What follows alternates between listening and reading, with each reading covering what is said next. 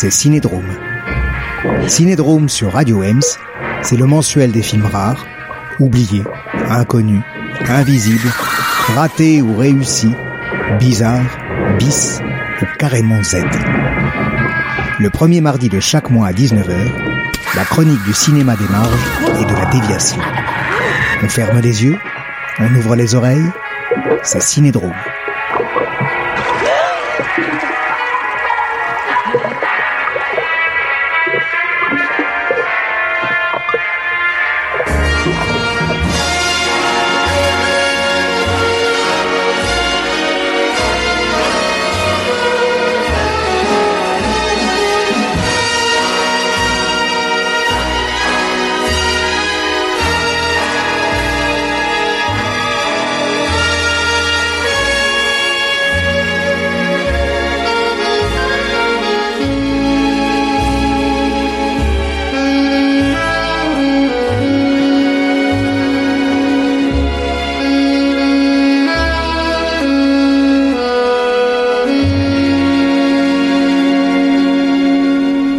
Cinédrome 8e.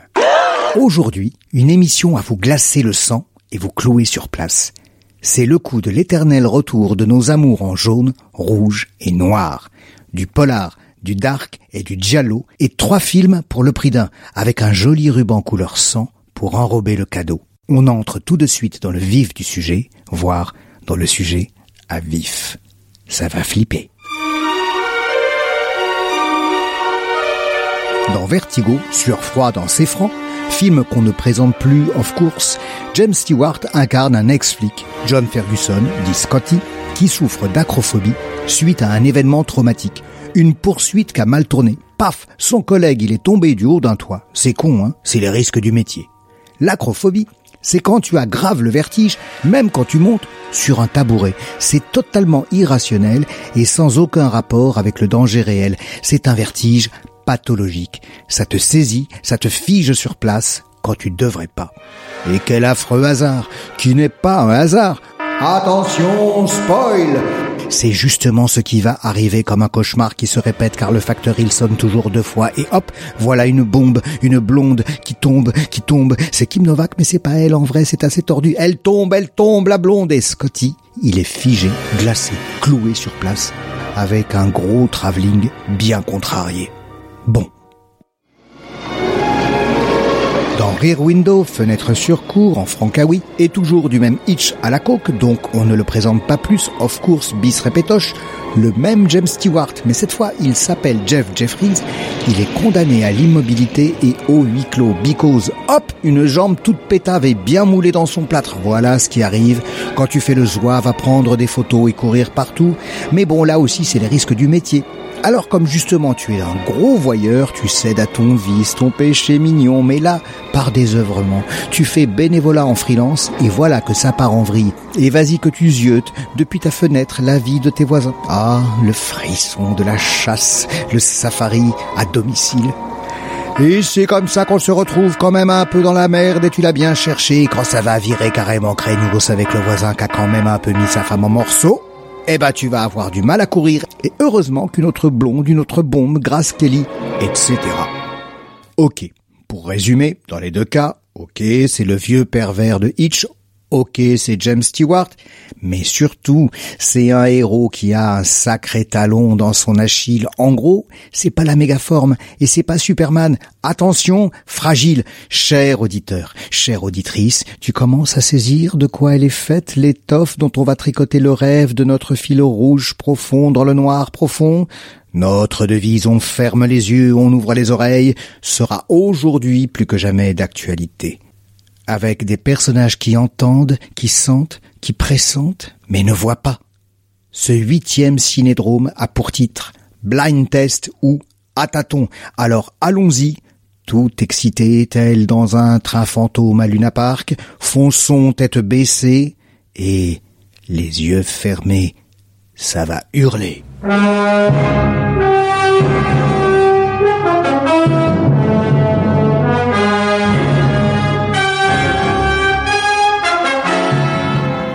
À 23 pas du mystère, titre original 23 Paces to Baker Street, à 23 pas de Baker Street, est un film états-unien de 1956 d'une durée d'une heure 38 réalisé par Henry Hathaway, produit par Henry Efron pour la Fox avec Van Johnson, Vera Miles, Cecil Parker, Patricia Lafan, Maurice Denham et Estelle Winwood. Le scénario est de Nigel Balchin, d'après le roman de Philip MacDonald, La nurse qui disparut, livre qui, selon la critique littéraire anglo-saxonne, n'est pas moins qu'un des dix meilleurs whodunit au monde. Bah oui. On compte à la direction artistique Lyle Wheeler et Maurice Ransford, à la photo Milton Krasner, au son Bernard Fredericks et Harry M. Leonard, le tout sur une musique composée par Lee Harline. Si l'histoire se passe à Londres, comme l'indique le titre original, le film n'a en réalité été tourné qu'en partie seulement dans la capitale britannique, de nombreuses scènes étant du pur studio made in Hollywood.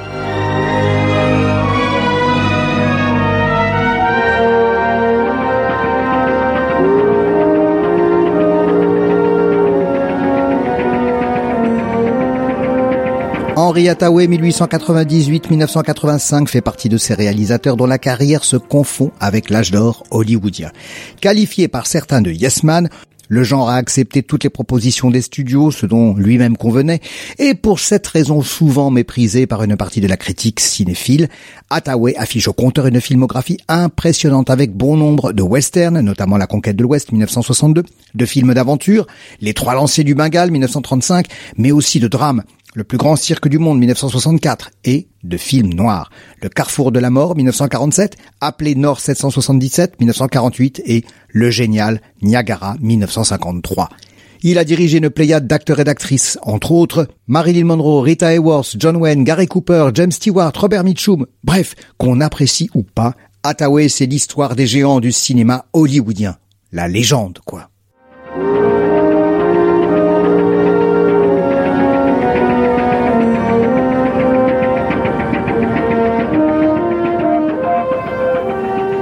Quelques rappels sur les acteurs et actrices du film. Van Johnson 1916-2008 a travaillé avec Victor Fleming, Richard Thorpe, Mervyn Leroy, Sam Wood, Frank Capra, Edward Mitrick, Richard Brooks, Terence Young, mais aussi Woody Allen dans La Rose pourpre du Caire et même pour Ruggero Deodato et Sergio Martino. Autant dire que le premier rôle du film n'a pas été confié à un débutant, bien que Van Johnson fasse hélas souvent partie des oubliés du grand public. Vera Miles est née en 1929, grande carrière à la télévision, au cinéma, elle tourne notamment avec John Ford, la prisonnière du désert, et l'homme qui tua Liberty Valence, Jacques Tourneur, Robert Aldrich et bien sûr avec Hitchcock, avec qui elle fut en contrat pour sa célèbre série télé Alfred Hitchcock présente. Pour Vertigo, Madeleine Elster, Judy Barton, ce devait être elle, mais non. Ce fut Kim Novak. Elle sera cependant et à jamais l'inoubliable Lila Crane dans Psychose, rôle qu'elle reprendra plus tard dans le second volet de Richard Franklin en 1983. Cécile Parker, 1897-1971, So British, est de ces acteurs qu'on a vus mille fois, mais dont on ne retient jamais le nom. Il tourne pourtant dans de grands films, et sous la direction de Hitchcock dans Une femme disparaît, 1938, et Les Amants du Capricorne, 1949, pour Stanley Donen, Indiscret, 1958, Michael Anderson, Terence Young, Peter Ustinov, Richard Attenborough. Patricia Lafan, 1919-2014, a une carrière plus modeste, mais elle tourne pour Mervyn Leroy dans Quo Vadis et elle est l'incroyable martienne diabolique Devil Girl from Mars 1954 de David MacDonald, film B, voire presque Z, mais tellement devenu culte. Dans A23 pas du mystère, ou plutôt de Baker Street, elle incarne l'étrange Miss MacDonald, nurse de son état. Bon, allez, bon, tout ça c'est bien joli, mais le pitch, c'est quoi?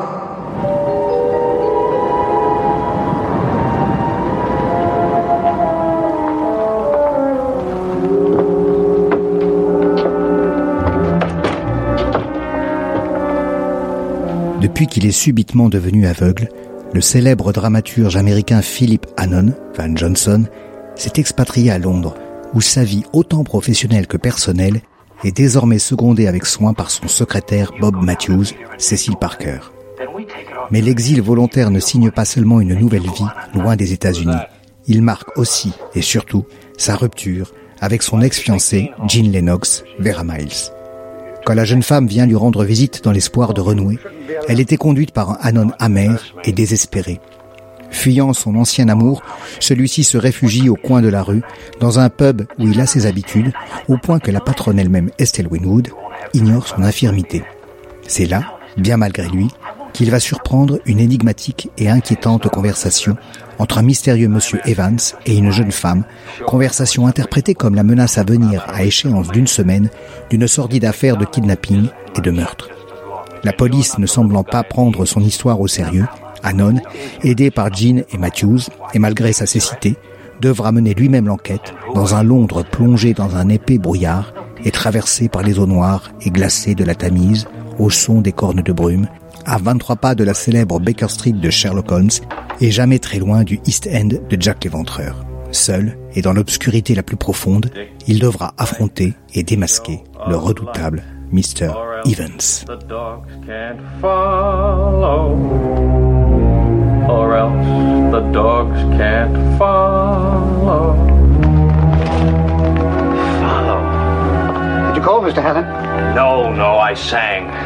Bob, I want to put an advertisement in the newspapers. Which ones? All of them. If Janet Murch is in need of help or advice, will she call Arcade 6549? Well, that's our number. I know, I know. Strictest confidence.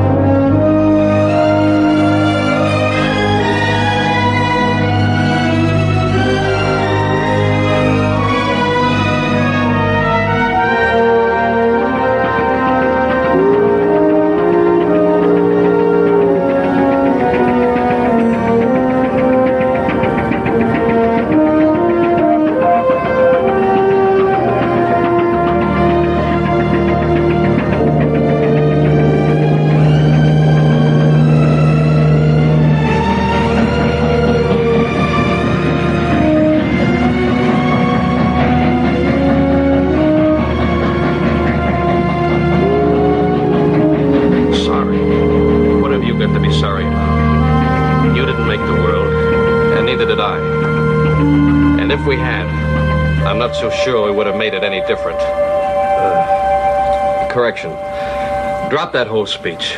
Substitute, um, substitute, sorry. What is there to be sorry about? We didn't make the world. And if we had, what a mess we would have made of it, being what we are.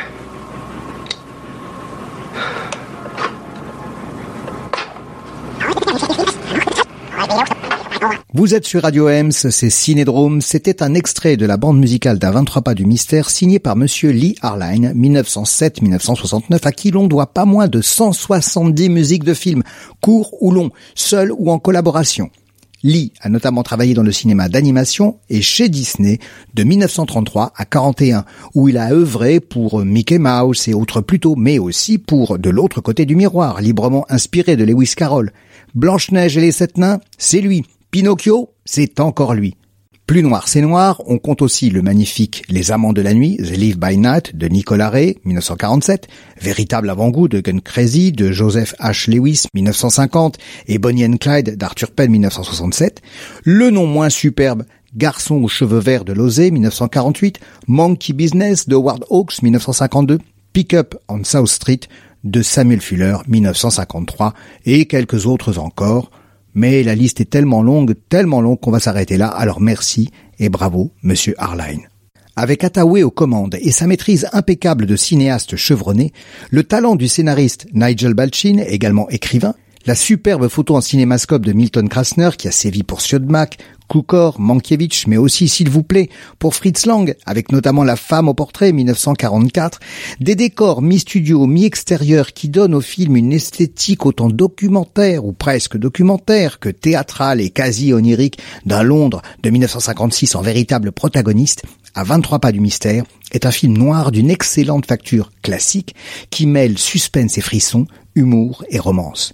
Notre Sherlock Hannon doit compter ses pas et faire appel à ses autres sens, l'ouïe et l'odorat, pour mener l'enquête et sauver sa peau.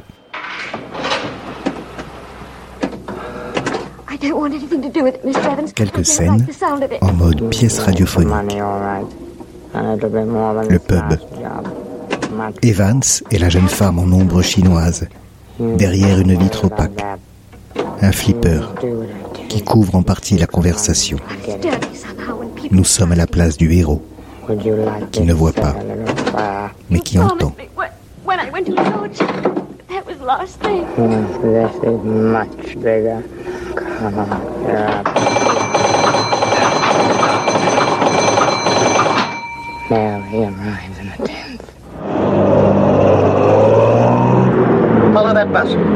La filature.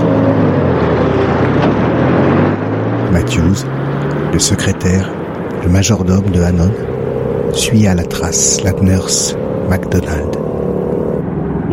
D'abord en taxi, une vraie scène de comédie, une très belle traversée de Londres, puis dans un grand magasin, le tout dans une atmosphère et un tempo à la Hitchcock. La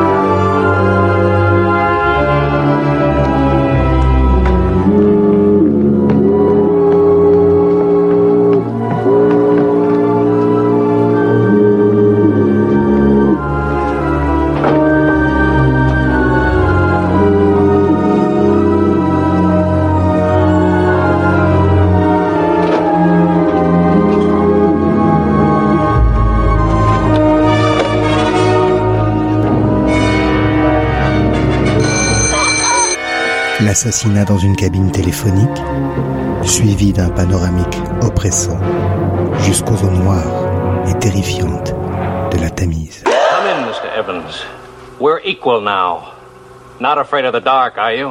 Last but not least, à 23 pas du mystère décline à sa manière le thème inauguré par Fenêtre sur cour. Ainsi, la scène finale où Anon tend un piège dans son appartement plongé dans le noir, qui est une scène assez proche de celle où James Stewart attend lui aussi l'assassin. Come in, Mr. Evans. We're equal now. Not afraid of the dark, are you? Come in, Mr. Evans.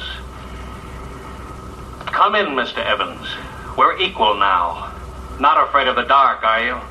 L'assassin, justement, parlons-en un peu du mystérieux Monsieur Evans. Toute la panoplie du giallo à venir, chez Bava ou Argento, est déjà là. Le chapeau, les gants, le manteau noir. Dans la même esthétique, signalons au passage la parution en 1953-54 dans le journal de Tintin, puis édité en 1956, soit la même année que le film, un monument de la bande dessinée signé Edgar Pierre Jacobs, où sévit, dans le fog londonien, là aussi, la maléfique marque jaune. Toute l'esthétique d'une époque est là, en somme, encore pétrie sur fond d'ambiance victorienne, des échos de l'expressionnisme et des films noirs de l'âge d'or. Qui est Evans? Je ne dévoilerai rien, rassurez-vous. Sachez seulement que le mystère ici porte bien son nom, épais comme le brouillard des rues plébéiennes en proie à l'éventreur.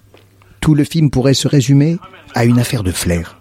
Le flair du limier, bien sûr. Ici, notre détective amateur, mais aussi dramaturge professionnel, capable de mémoriser au mot près toute une conversation. Et le flair de l'aveugle. Tout est là, pourrais-je dire, sous nos yeux, dès le début. Sous nos yeux, oui, mais nos yeux de voyants qui ne savent pas voir, pas voir de tout leur sens. C'est pourquoi, pour conclure sur ce premier film, je citerai notre bon vieux Sherlock, celui de Conan Doyle cette fois. Lorsque vous avez éliminé l'impossible, ce qui reste, si improbable que ce soit, est nécessairement la vérité. Ne partez pas, c'est pas fini. C'est juste la fin de la première partie. On se retrouve dans quelques instants avec la suite de Cinédrome pour notre blind test à tâtons. Et puisque c'est un blind test à tâtons, je vous propose tout de suite un blind test dans le blind test avec deux indices.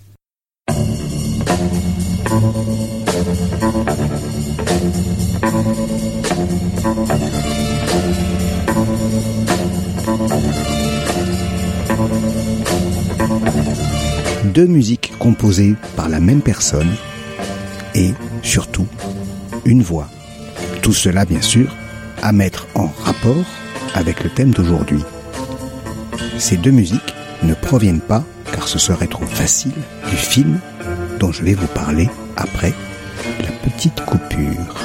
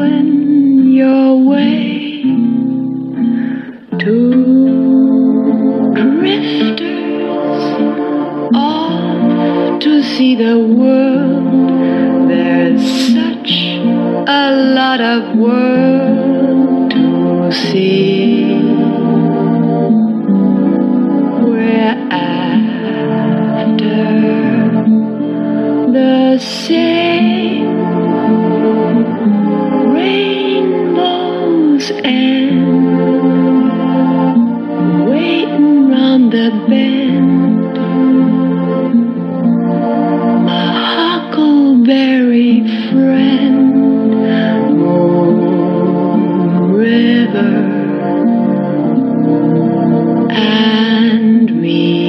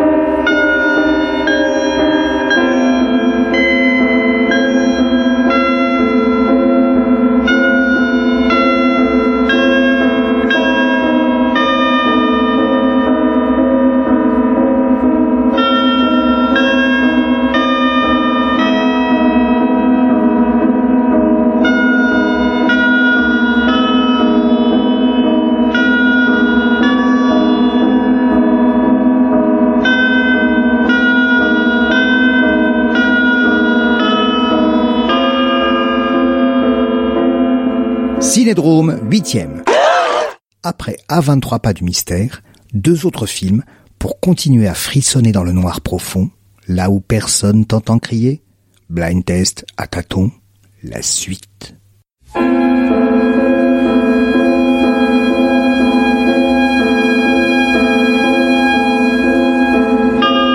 Seul dans la nuit, titre original Wait Until Dark, est un film états-unien de 1967 d'une durée d'une heure 48 réalisé par Terence Young et produit par Mel Ferrer pour la Warner. Mais oui, Mel Ferrer, l'acteur qui est alors l'époux d'Audrey Hepburn.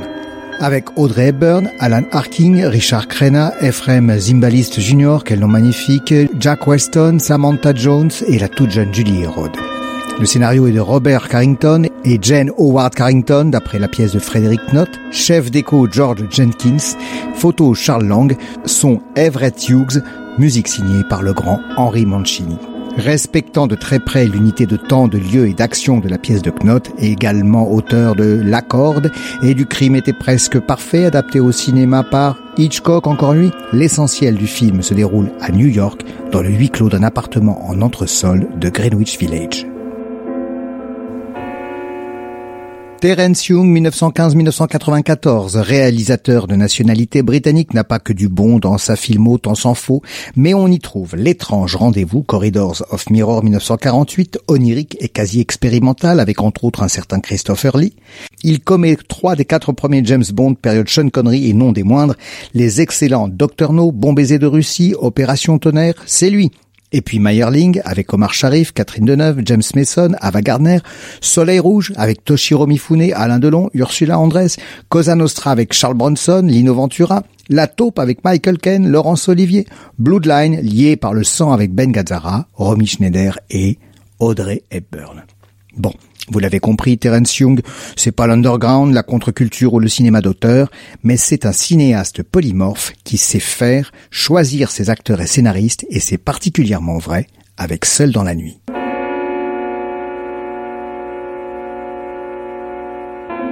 Quelques mots sur Audrey Hepburn et Alan Arkin, et désolé pour les autres, et notamment Richard Crenna dans le rôle d'un tendre méchant. Alan Arkin, né en 1934 et acteur, musicien, compositeur, réalisateur, scénariste, producteur, auteur de livres pour enfants, un vrai touche-à-tout, issu d'une famille d'intellectuels et artistes juifs venus se réfugier depuis l'Allemagne et la Russie.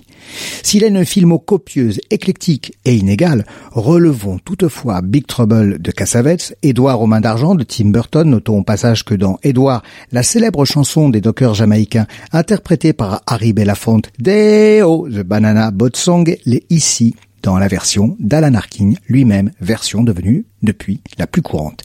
À noter également Bienvenue à Gataka, Little Miss Sunshine et en 1993, un film qu'il écrit, réalise et interprète, Samuel Beckett is Coming Soon. Avec Seul dans la nuit, dans la meilleure veine de l'acteur studio, c'est avec une interprétation littéralement délirante qu'Alan Arkin incarne Roth, un personnage fou allié et à tuer. Mais le tueur, bah justement, c'est lui. C'est bête, hein? Un vrai psychopathe, le genre de mec à qui il vaut mieux pas ouvrir sa porte. Et pour donner la réplique à un tel monstre, monstre de personnage et monstre d'acteur, il ne fallait pas moins que le talent d'une Audrey Hepburn, plus étonnante et formidable que jamais.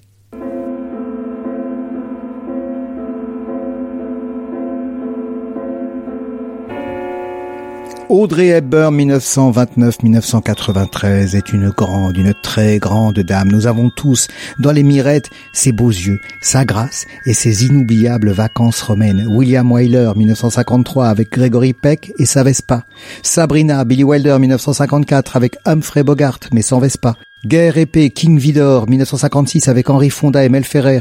Funny Face, Stanley Donen, 1957 avec Fred Astaire, Verte demeure, Mel Ferrer, 1959 avec Anthony Perkins et le petit fan Hip qu'elle adopte au cours du tournage. Le vent de la plaine, John Huston, 1960 avec Burt Lancaster, Diamant sur canapé, Black Edwards, 1961 avec George Peppard, la rumeur, William Wyler, 1961 avec Shirley MacLaine, Charade, Stanley Donen, 1963 avec Cary Grant, My Fair Lady, George Cukor, 1964 avec Rex Harrison, j'en ai zappé quelques-uns et de toute façon, la liste ne résume pas la formidable actrice, la très attachante personne qui, toute gamine, fit passer des messages pour la résistance pendant la guerre, tandis que son papa, lui, était devenu nazi et avait quitté le foyer familial. On se souviendra tous de la fin sublime, déchirante et ô combien émouvante de Diamant sur canapé quand elle retrouve son chat tout mouillé et perdu sous la pluie. La fragilité apparente d'Audrey Hepburn devait parfaitement convenir au personnage de Suzy dans Seule dans la nuit, une jeune femme devenue aveugle. Bon, allez ça suffit maintenant. Le pitch, c'est quoi?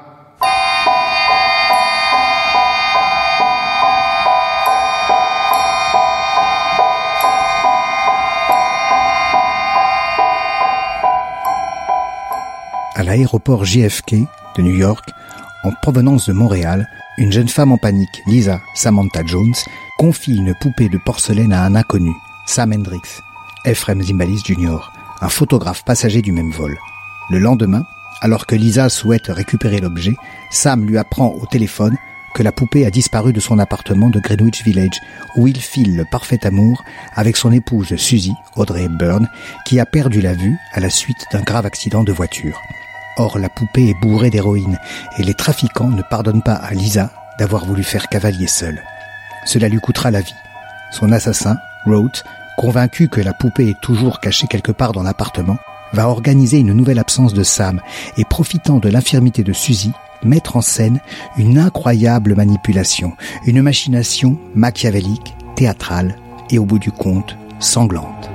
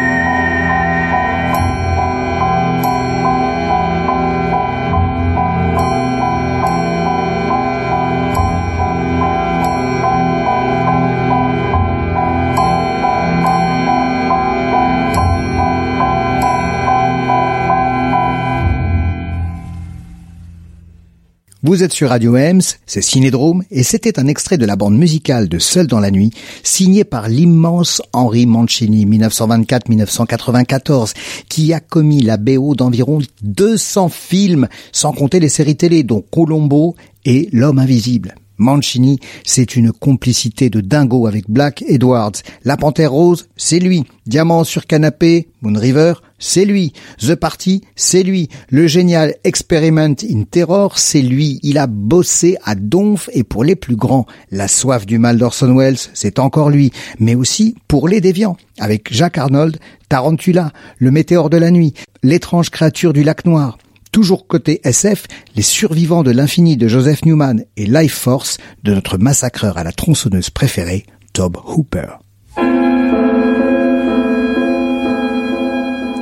Si l'idée de base de Seul dans la nuit est très simple, son scénario est cependant assez tordu. Et pour cause. Sous des abords réalistes, les ressorts de l'intrigue donnent à voir une pièce de théâtre. Je ne parle pas ici de la pièce dont le film est semble-t-il l'assez fidèle adaptation, mais bien du théâtre dans le théâtre. Ici, du théâtre dans le film, de la pièce dans la pièce, de l'emboîtement de la fiction en poupée russe. C'est le cas de le dire, puisqu'il s'agit de récupérer une poupée remplie de petits sachets. Allô, tonton, pourquoi tu tousses? Le film est de ce point de vue, là aussi c'est le cas de le dire, très malin et ne se contente pas d'être un bon thriller à frissonner dans les chaumières ou dans son appartement. Son décor, huis clos oppressant, est lui-même un personnage, une scène, une poupée russe très rusée, fonctionnant en série de clins d'œil et de trompe-l'œil, haha, amusant puisque le personnage principal est aveugle et c'est ainsi que la boucle est bouclée le film s'ouvre sur une lame tranchant à l'horizontale un tissu rouge, à la manière d'un Buñuel avec son chien andalou, la fameuse et toujours aussi insoutenable scène de l'œil. Puis, nous allons très vite à l'essentiel, sans que le réalisateur et ses scénaristes s'embarrassent d'explications, voire de vraisemblances. Ainsi, la scène du début, où Lisa confie la poupée à Sam, donne à voir un dialogue inaudible, perturbé par les bruits de l'aéroport et la musique de Mancini. Nous ne saurons jamais exactement quelle est la fable que Lisa a vendue à Sam, et peu importe. Nous ne sommes pas tout à fait, voire pas du tout, dans un registre réaliste, mais bien dans une mise en scène qui se donne à voir et à entendre, puis qui se dédouble, et pour cause. Pour arriver à ses fins et récupérer la poupée, le tueur Roth, à la solde des trafiquants, va contraindre les ex-complices en escroquerie de Lisa, Mike, Richard Crenna et Carlino, Jack Weston, à remettre sur le métier tout leur talent d'acteur. En effet, qu'est-ce qu'une bonne escroquerie, sinon une pièce de théâtre faisant irruption dans la vraie vie? Ainsi, Mike devra se faire passer pour un ami de Sam, Carlino pour un flic, tandis que Roth endossera plusieurs identités en se déguisant, ce qui, a priori, est parfaitement inutile, puisque Suzy est aveugle. On n'est pas très loin d'une jubilation ludique façon Le Limier qu'un Mankiewicz commettra cinq ans plus tard. Oui, c'est un jeu, un jeu cruel façon chat et souris. Mais me direz-vous, pourquoi imaginer une machination aussi tordue puisque Roth est un pur assassin qui aurait pu immédiatement choisir la manière forte? Eh bien, c'est que ici, tout n'est que prétexte à une pièce cinématographique, certes, mais aussi radiophonique, car Suzy entend des voix, des sonneries de téléphone, des chaussures neuves qui couinent, des stores que les gangsters font jouer pour faire passer leur message de l'autre côté de la rue. Outre la prestation impressionnante d'Audrey Hepburn en bonne disciple des méthodes à l'acteur studio, elle a fréquenté à cette occasion une école pour aveugles, et celle d'Alan Arkin, il faut saluer la subtilité du film qui se déroule en permanence sur deux plans, deux points de vue, celui de la non-voyante et celui du voyant. Nous avons, nous, spectateurs en permanence, ces deux points de vue, à la manière d'un tableau cubiste. Seul dans la nuit prolonge et approfondit le principe fictionnel d'un 23 pas du mystère et plus indirectement de fenêtre sur cours, ici concentré par la théâtralité de l'unité temps, lieu et action, et ce n'est sans doute pas un hasard si sa scène finale, l'affrontement éprouvant entre Suzy et Rhodes, résonne de façon aussi proche avec celle mettant aux prises Anon et Evans dans À 23 pas de Baker Street. Poupée russe rusée, encore. Vous êtes toujours là Pas rongé de curiosité, même pas mort de terreur, ou pire, d'ennui, de fatigue, de tout ce bla bla bla Encore un effort ou un plaisir, j'espère, soyons fous et folles, fonçons tout droit vers l'abîme final. Blind test, à tâtons, voici, enfin, penseront peut-être certaines mauvaises langues un peu trop chargées, voici enfin notre troisième et dernier film. C'est maintenant, c'est sur Radio Ems et c'est Cinédrome.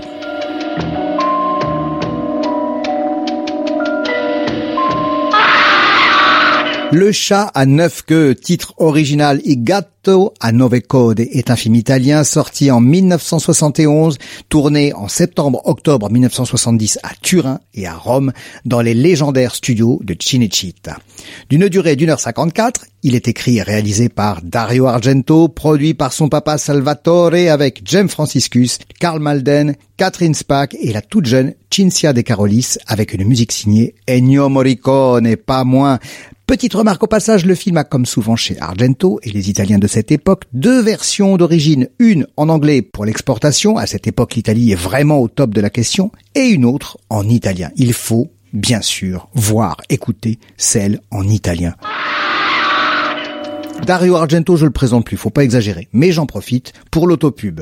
Écoutez ou réécoutez Cinédrome 6 consacré au formidable Giallo Tenebre. Quelques mots sur les principaux acteurs d'Igato a Nove Code.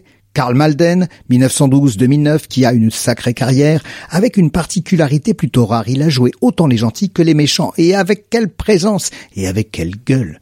Retenons, entre beaucoup d'autres, et pour mémoire, le carrefour de la mort d'Attaway, Mark Dixon, détective de Preminger, les inoubliables Un tramway nommé Désir, Sur les quais, Baby Doll avec Kazan, La loi du silence avec le vieux Hitch, Patton de Schaffner, La vengeance aux deux visages de et avec son vieux pote Marlon Brando.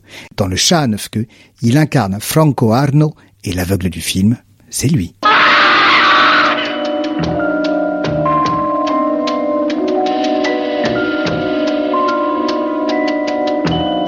James Franciscus, 1934-1991, c'est la belle gueule de service, une carrière aussi. Pas mal de télé, de série B, retenons sa présence dans Marooned, Les naufragés de l'espace, et Jonathan Livingstone, le goéland, ben, la voix, c'était lui. Il est le personnage enquêteur journaliste Carlo Giordani. En bref, quoi, le héros, c'est lui. Normal, vu sa belle gueule de roman photo très 70 Catherine Spack est née en 1945. Beaucoup de films, de télé. Signalons Le Trou de Jacques Becker, La Ronde de Roger Vadim. Une longue carrière essentiellement italienne avec beaucoup de B dedans. Dans notre affaire, elle incarne Anna Terzi, la fille du professeur Terzi qui dirige l'institut du même nom. Et elle aussi a une belle gueule de roman photo, très 70 Bon, allez, quoi, allez, quoi, le, le, le, le pitch, quoi, c'est quoi?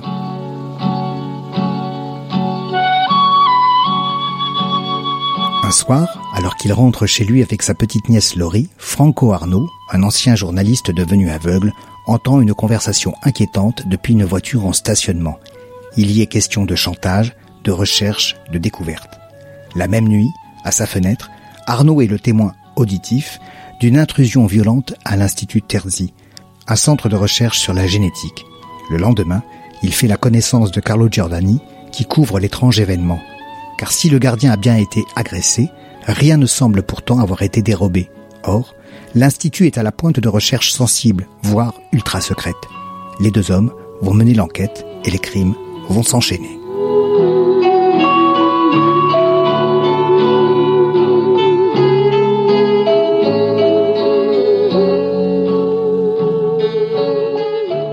Vous êtes sur Radio Ems, c'est Cinédrome et c'était un extrait de la bande musicale du chat à neuf queues signé par The Great, Il Grande, Il Famoso, Signore Ennio Morricone. Eh ben oui, eh ben, Ennio Morricone c'est pareil que pour Argento, on le présente plus. Du western, de la SF, du film noir, de la musique la plus classique à la plus expérimentale en passant parfois par du presque free jazz, Ennio Morricone c'est énorme, c'est sacrément copieux et c'est sacrément bon.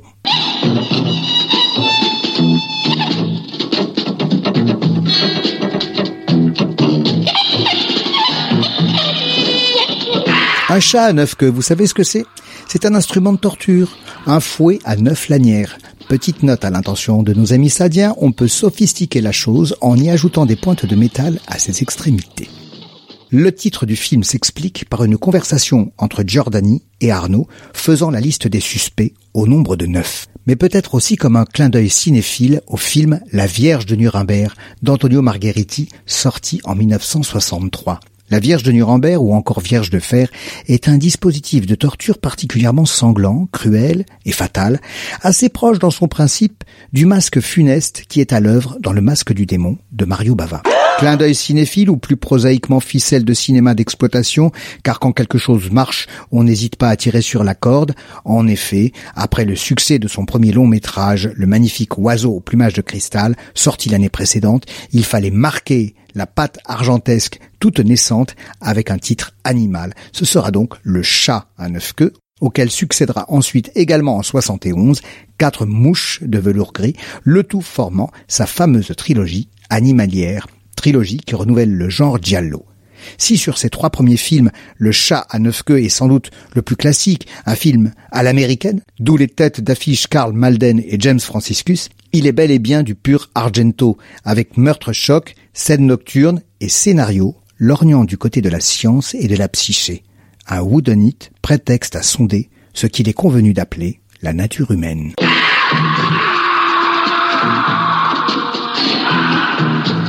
Comme Anon dans À 23 pas du mystère, comme Suzy dans Seul dans la nuit, Arnaud, Karl Malden, est devenu aveugle lui aussi par accident. Il lui faut donc composer avec cette nouvelle vie et développer de nouveaux sens. Mais ici, c'est avec un zeste de presque fantastique, ce qu'Argento développera plus tard admirablement, notamment avec Profondo Rosso, les frissons de l'angoisse. Le protagoniste semble être une sorte de voyant ou de clairvoyant, ainsi, des inserts extrêmement brefs indiquent ce qui va se passer, ce qui n'est pas encore arrivé. Le flash forward n'a peut-être jamais aussi bien porté son nom.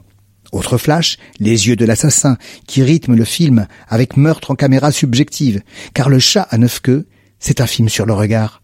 En bon cinéaste cinéphile, Argento livre comme autant d'éléments de rébut un jeu de piste tout en matière cinéma. Et ça tombe bien, puisque Arnaud, ancien journaliste, compose des mots croisés, mais aussi ben, des rébus, justement, pour amuser sa nièce Laurie. Jeu de piste cinéma aussi, avec une scène de cimetière très gothique, quasi vampiresque, de profanation de sépulture. Impossible jeu de miroir, avec Blow Up d'Antonioni, la photo qui révèle quelque chose.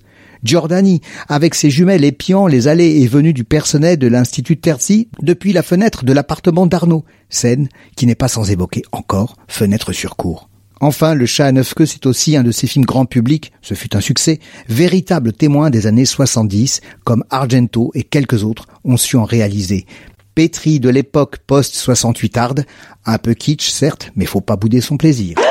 Voilou pour le chat à neuf queues, à voir au revoir, nous n'en dirons pas plus.